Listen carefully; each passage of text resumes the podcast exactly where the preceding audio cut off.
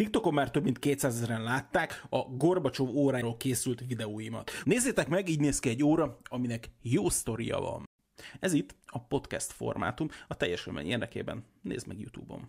Ugye a Poyot International 2017-ben mutatta be ezt a modellt, viszont ugye Gorbacsov a múlt hónapban meghalt, én pedig mondtam a magyarországi forgalmazónak, hogy mi lenne, hogyha esetleg forgatnánk erről az óráról, mert ennél aktuálisabb már nem lesz. És úgy tűnik, hogy nagyra értékeltétek ezt a dolgot, és ennek én nagyon örülök. Ez az óra amúgy magáért beszél, egy valódi különlegesség. És nem csak azért, mert hogy limitált kiadás, meg évfordulós, meg minden ilyesmi, hanem ez az óra számtalan módon hivatott képviselni kelet és nyugat találkozását. Egyrészt nyugaton készült hozzá a tok, a zafír, a bőrszi és minden, viszont a verk egy szovjet szláva 27-24, ami automata kézihúzós 18 ezer lengés számos, hétnapjás, dátumos, minden kutyafüle, amit el tudsz képzelni, és ez a kettő van összegyógyítva egy ilyen nagyon-nagyon masszív, jó kinéző és igényes kialakítású tokban. Amúgy mi lenne, ha már itt pofázok az óráról, így kivenném a dobozából? Limitált és sorszámozott a darab szem, tehát ilyen certifikációval érkezik, nem nyitom ki, mert benne van a gyártási szám, meg minden, és azokat nem szoktuk mutogatni. Ezzel is törve a borsot a hamisítók orra alá, mert nyilvánvalóan bármit hamisítanak, amire az emberek érdeklődést mutatnak. Maga már a doboz kialakítása is érdemelne egy-két szót, kis vörös teres, kremlös, rajta van a szabadságszobor, rajta van az Eiffel torony, és rajta van a Brandenburgi kapu is, úgyhogy ez tényleg megint egy ilyen fajta keverék, de mégis az egész fölött ugye itt a Poyo International, meg a hagymás kupola, meg hát amit elvárunk, és ha már ilyen limitált kiadást kapunk, akkor a hagyma kupola az végig köszön mindenen, az órán is több helyen jelezve van, de magában a de magán a csomagoláson is itt egyébként visszaköszön és már 2017-ben is nagyon környezetbarát, meg tudatos akart lenni a pólyot, úgyhogy itt van egy ilyen köszönő üzenet a, a kedves vásárlóknak. Amikor először a porcról levettem ezt az órát a nagykerben, akkor így az az első gondolatom, hogy wow, hogy ez mennyire masszív darab. És persze megakad az embernek a szeme olyasmi dolgokon, mint hogy mondjuk a Rose Gold indexek, meg hát először az ember szeme nyilván a számlapnak a színén akad meg, ez ugye ilyen kicsit sárgás, de egyébként ez műsárga, tehát ez ilyen fék patinás hangulatú dolog, úgyhogy ezen akad meg az ember szeme először, aztán utána a Rose Gold indexeken. Alapvetően nem szeretem a Rose Goldot, de általában, hogyha ez nagyon jól van kivitelezve, akkor tetszeni szokott.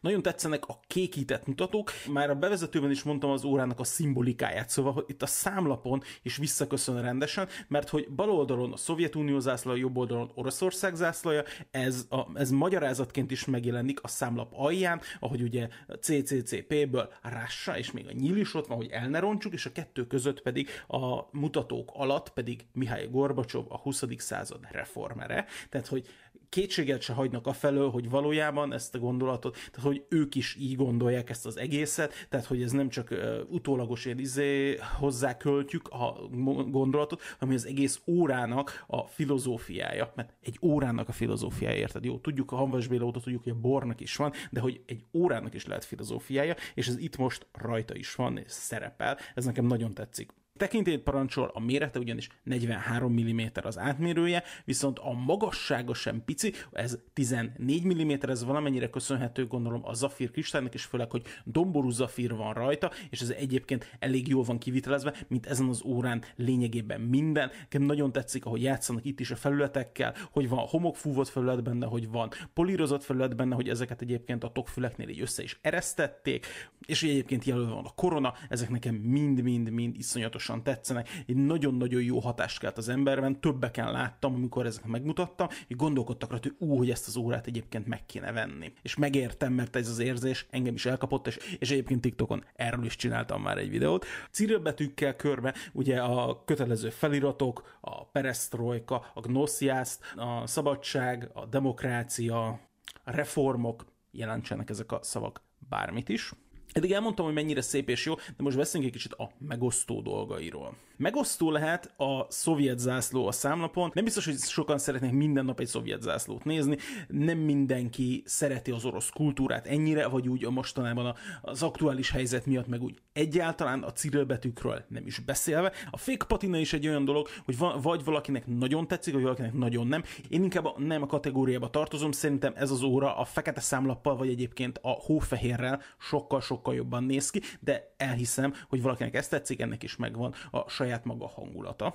Három különböző számlap variáns készült ebből az órából, ugye ez egy limitált kiadás, és számlap variációnként 250 darab készül belőle, tehát összesen 750 darab. Magyarországon jelenleg egyetlen egy boltot tudok, ahol van belőle, viszont lehet, hogy mire ez a videó kikerül, már ez sem nagyon lesz, meg volt a hatás azért annak, hogy ezt több mint 200 ezeren látták, és felhívtam a figyelmet arra, hogy ez egy aktuális dolog most, és ennél jobb alkalom sose lesz, hogy egy ilyen órát megszerezzenek. Az árán egy kicsit lamentáltunk a srácokkal, amikor legutóbb volt egy ilyen kis órás találkozónk, és azon gondolkodtam, hogy ez az óra megére 300 ezer forintot, illetve önmagában a technikai paraméterei alapján, a kivitelezés alapján, a sztori alapján, a csomagolás alapján és minden alapján úgy gondolom, hogy igen, a megosztó dolgai azok lehetnek azok, ami nagyon sok embert leír a potenciális vásárlók közül, de úgy gondolom, hogy akinek szimpatikusanak az órának a paraméterei, az nem teszi rossz helyre a pénzét.